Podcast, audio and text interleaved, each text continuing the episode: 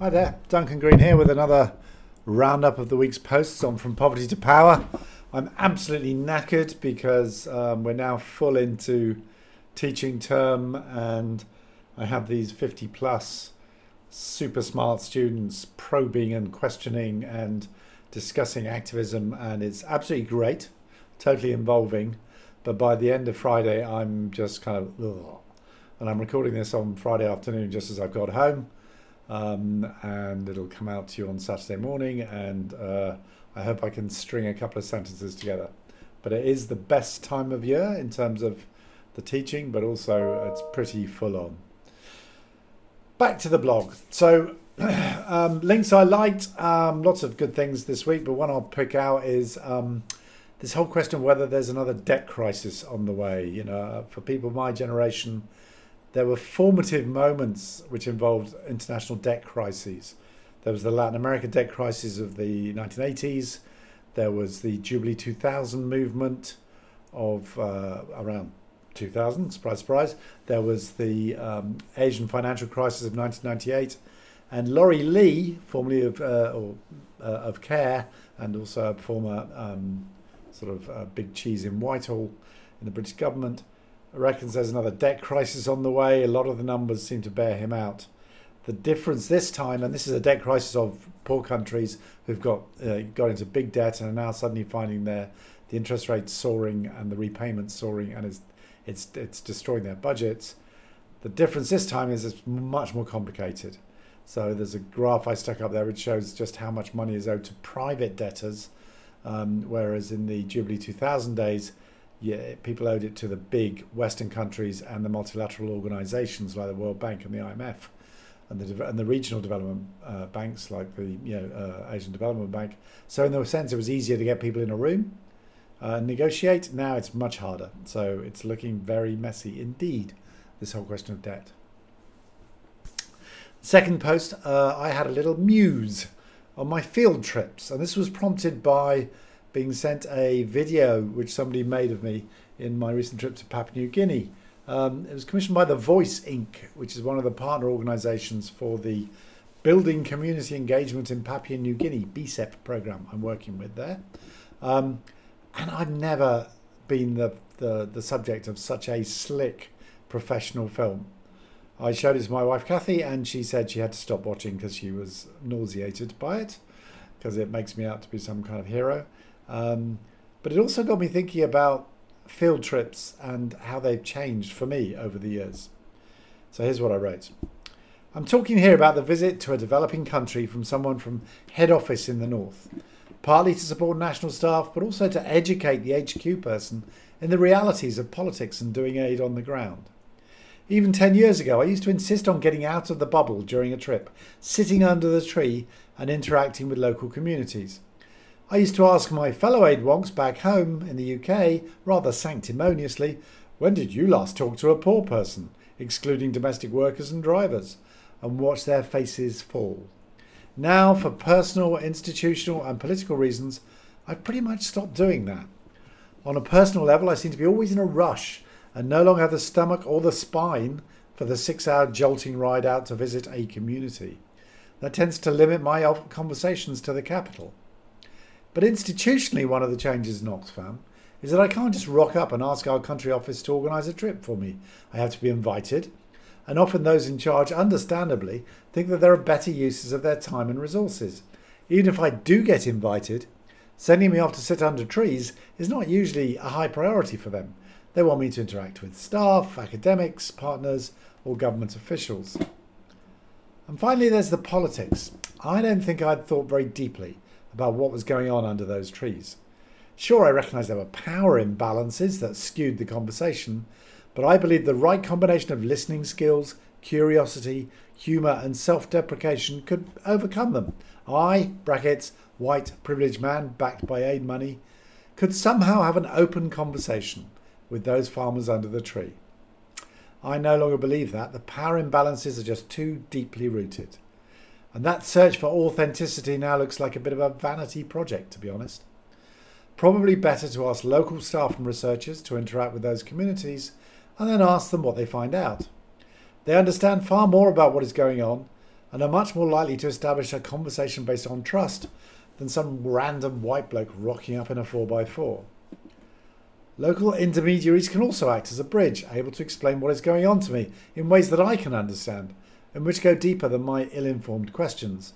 They may well have personal experience of, of some of the issues we are working on gender based violence, abuses at the hands of authorities, and so, and so on. So now my field trip is usually actually an office trip. But still, I do miss those conversations, some of which provided key personal, inspirational, and light bulb moments, not least for the book, How Change Happens. The fishing communities in Tikamgarh, the indigenous land uh, struggle in Chiquitan- Chiquitania in Bolivia while others just kept me motivated and inspired by the energy of grassroots struggles for change. There is no substitute for the impact of those first hand conversations, and I worry that without those big mind shift moments, I'll just be stuck on repeat. I realise I'm speaking from the extreme end of the fly in, fly out versus long term resident spectrum here. Other internationals, whether from the north or other countries in the south, live in country for long periods and acquire in depth knowledge and relationships of trust. Apart from a couple of years in Latin America as a young man, I've always had to rely on short visits to a bewildering number of countries, seeking as good an immersion in each as I could manage. Has this shift happened for other readers? And actually, a lot of people chimed in on this. It was one of those posts which prompted a couple of dozen comments, really good ones. Um, and uh, you know, some people sharing it, some people saying, "No, that's not what's happened to me," and that's when a blog is really good. I think when it when it gets a conversation going. Next post: nine useful roles INGOs can play as intermediaries in an age of localization, and this was a paper from Peace Direct, really good organisation. Um, discussing as they seek to localize or step back from direct implementation what are these intermediary roles that they might um, uh, uh, find? It's a very short paper anyway, but I cut it down a bit. Um, and they identify nine functions. So they start off in recent years, there has been growing scrutiny of the largely unchanged role that INGOs have played in humanitarian, development, and peace building efforts. This scrutiny includes the push towards greater localization, systems change processes that aim to shift power towards more locally led development, and global discussions around how to decolonize the sector. So the nine things that Peace Direct, uh, the nine, nine roles that Peace Direct identify are one, interpreter. Donors and policymakers often publish statements and policies that are inaccessible and couched in jargon. This makes it difficult for local actors to interpret what they mean. Intermediaries can play a useful role in translating these policies to be more accessible. Second role knowledge broker and producer. While the expertise needed to tackle complex humanitarian challenges is often found locally, there is also a wealth of knowledge and expertise elsewhere. It is found in the practice, research, and insights generated by activists, communities, and organisations all over the world. Yet local actors rarely have the time or resources to locate this knowledge and use it effectively. Intermediaries can play a useful role in bridging this gap. Trainer, coacher, and co learner. Local actors argue that INGOs, international NGOs, use the argument that local groups low, have low capacity to justify their own plans, which results in them directly implementing activities, not working with local partners. When local partners are included, INGOs often justify their role as technical experts, even when this is really not necessary. While local organisations are rightly very critical of the problematic framing of capacity building, I hate that phrase, they also acknowledge that there are skills that they are keen to develop and strengthen, and that they are keen to learn from others. Intermediaries can plug this gap by providing training and coaching where necessary, big caveat. For example, training in donor reporting, advocacy and campaigns, or strategic planning. Next role, convener. Opportunities for collective reflection and learning among civil society actors are extremely limited. Shrinking civic space, increasing competition, and suspicion among local actors means that there are few opportunities to bring local groups together. In addition, the current system of funding for CSOs often pits local organisations against each other, which reinforces competition rather than collaboration. As a result, local groups rarely have the opportunity to strategize together. so intermediaries can play that convening role. Next, connector and ecosystem builder. Civil society in most global south countries can be characterized as suffering from horizontal and vertical fragmentation. Horizontal fragmentation happens when local groups cannot connect with one another to learn and work together, which they've already talked about really. Vertical fragmentation happens when local groups cannot connect to national and international organisations and processes. Intermediaries can help bridge both these divides. Next role advocate and amplifier.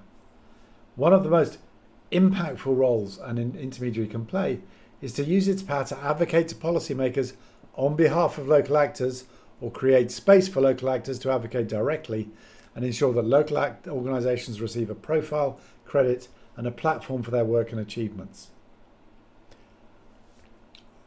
Next role watchdog. In countries around the world, space for civil society to operate freely is declining. Civil society organisations, campaigners, and leaders are facing increasing repress- increasingly repressive policies and actions by their own governments. Intermediaries can play a role as watchdogs. Next, critical friend. Many INGOs consider local actors as implementing partners and treat them like subcontractors. But very few local actors want to be treated this way, but they feel they have no choice. What they want are long term partnerships based on mutual respect, trust, and flexibility. And Peace Direct has grown to understand that the role of the intermediary as a critical friend is highly valued, and this is a term that's used an increasing amount. It's what it's how my job description with the work I do in Papua New Guinea is actually I'm actually on the budget as a critical friend, and it means you come in, you know, without being the boss, without being the guru or the expert. You're just sort of a friendly voice with experiences from outside, in an in a respectful conversation. I I love it. It's a great role. Finally, sidekick. The least known role for intermediaries is being the sidekick for local partners. By sidekick, we mean a subordinate role, one that supports the local organisation in whatever it needs, but doesn't overstep the support role. And I like this one. And, and you know, one way you could do that is by giving the money to the local organisation and say, okay, if you, you know, pay us, if you think, um, you know, we can we can help, you've got the money, hire us in and then we'll be uh, yeah we'll be beholden to you, not the other way around. So I think there's some ways around that which can which can strengthen. And there is something called the Sidekick Manifesto, which Peace Direct says is a good example of how INGOs can conceptualize this commitment. And I've linked to that in the blog. Final post of the week: a book review. Hypocrisy and Human Rights: Resisting Accountability for Mass Atrocities. What is the point of all the noise on human rights violations, all that speaking truth to power to repressive regimes who don't listen, if no one is ever brought to justice? When all those lawyers, amnesty reports, email campaigns, and UN treaties simply bounce off the brute realities of national power. This book is by Kate Cronin Furman, and it uses a political economy lens to understand what is going on, using lack of accountability for mass atrocities as a particularly grim entry point. She writes really well, so there's no need to rephrase. From the intro, this is a book about what human rights pressure does when it doesn't work. Repressive states with absolutely no intention of complying with their human rights obligations often change course dramatically in response to international pressure. They create toothless commissions, permit but then obstruct international observers' visits, and pass showpiece legislation while simultaneously bolstering their repressive capacity. So she's a human rights lawyer, activist turned scholar. She teaches political science at University College London, and she's got some extraordinary real life examples from Darfur to Sri Lanka to the Rohingya Myanmar. Her conclusion external pressure will never convince perpetrator regimes to prosecute their own. Never. Absent the threat of invasion, the stakes of international opprobrium cannot compete with the stakes of domestic politics. Under heavy international pressure, the most perpetrator regimes will do is to create quasi compliant institutions. But that doesn't mean naming and shaming tactics or unrealistic absolutist advocacy positions have no value. It's true they won't materially affect perpetrator regimes' disincentives to provide justice for mass atrocities. However, they can have powerful demonstration effects. The value of making unrealistic demands becomes clear when we can c- consider the consequences of not making them. Take the dilemma activists faced in 2017 18 over whether to push for a Security Council referral of the Rohingya crisis to the ICC, International Criminal Court. Critics of the approach rightly pointed out that it was a non starter, given China's support for Burma and Russia's statements that it would veto any future ICC referrals.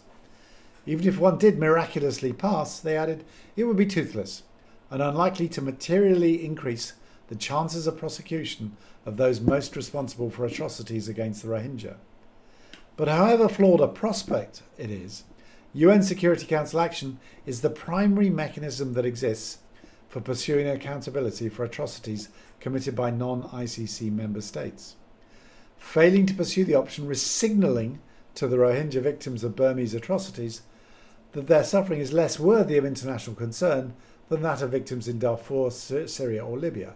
Not only that, but abandoning the effort to get such an obviously qualifying case one of truly horrific atrocities bearing the hallmarks of genocide, to the ICC would have downstream effects, potentially further undermining an already deficient and poorly entrenched system. So it's a really well argued book. Uh, it sort of reminded me of Churchill's, that famous Churchill phrase, you know, democracy is the worst possible system apart from every other system. And Kate is basically arguing the same thing about the international uh, humanitarian law approach to prosecuting mass atrocities. Uh, if you are in the humanitarian field, I urge you to uh, have a read. So I'm going to stop there. It's a bit short this week, I think, um, because um, the pieces were fairly short. But have a great weekend, and I'll be back next week, hopefully with a bit more energy and some more content from, from Poverty to Power. Have a great time. Bye.